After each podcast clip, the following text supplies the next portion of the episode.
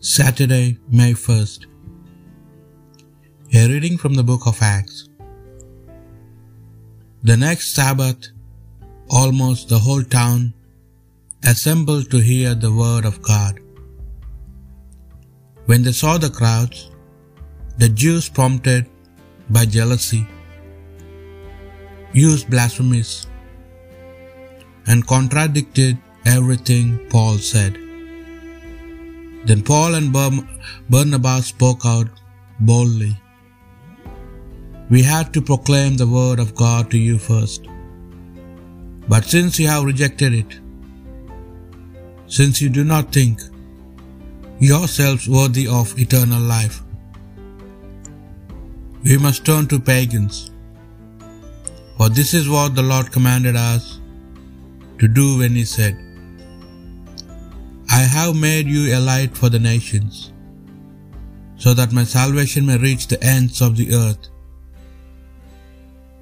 It made pagans very happy to hear this, and they thanked the Lord for his message. All who were destined for eternal life became believers. Thus the word of the Lord spread throughout the whole countryside.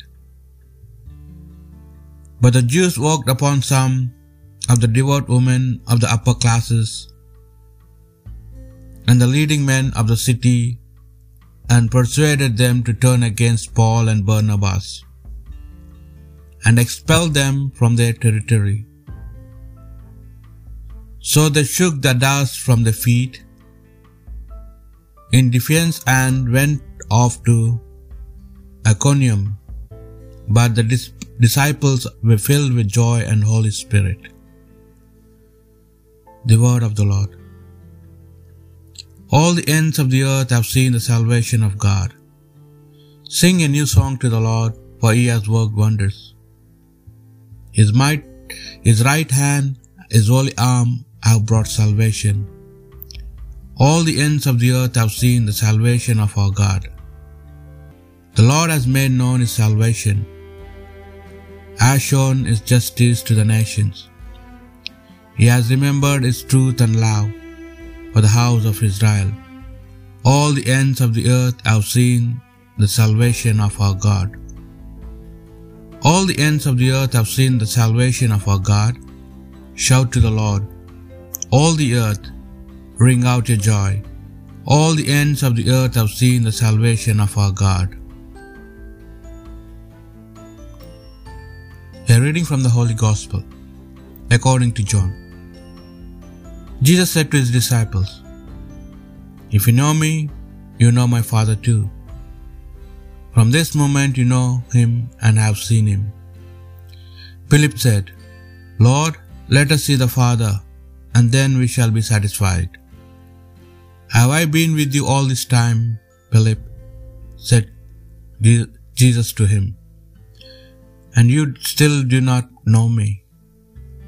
To have seen me is to have seen the Father. So how can you say, Let us see the Father, do not believe that I am in the Father and the Father is in me? The words I say to you, I do not speak as from myself.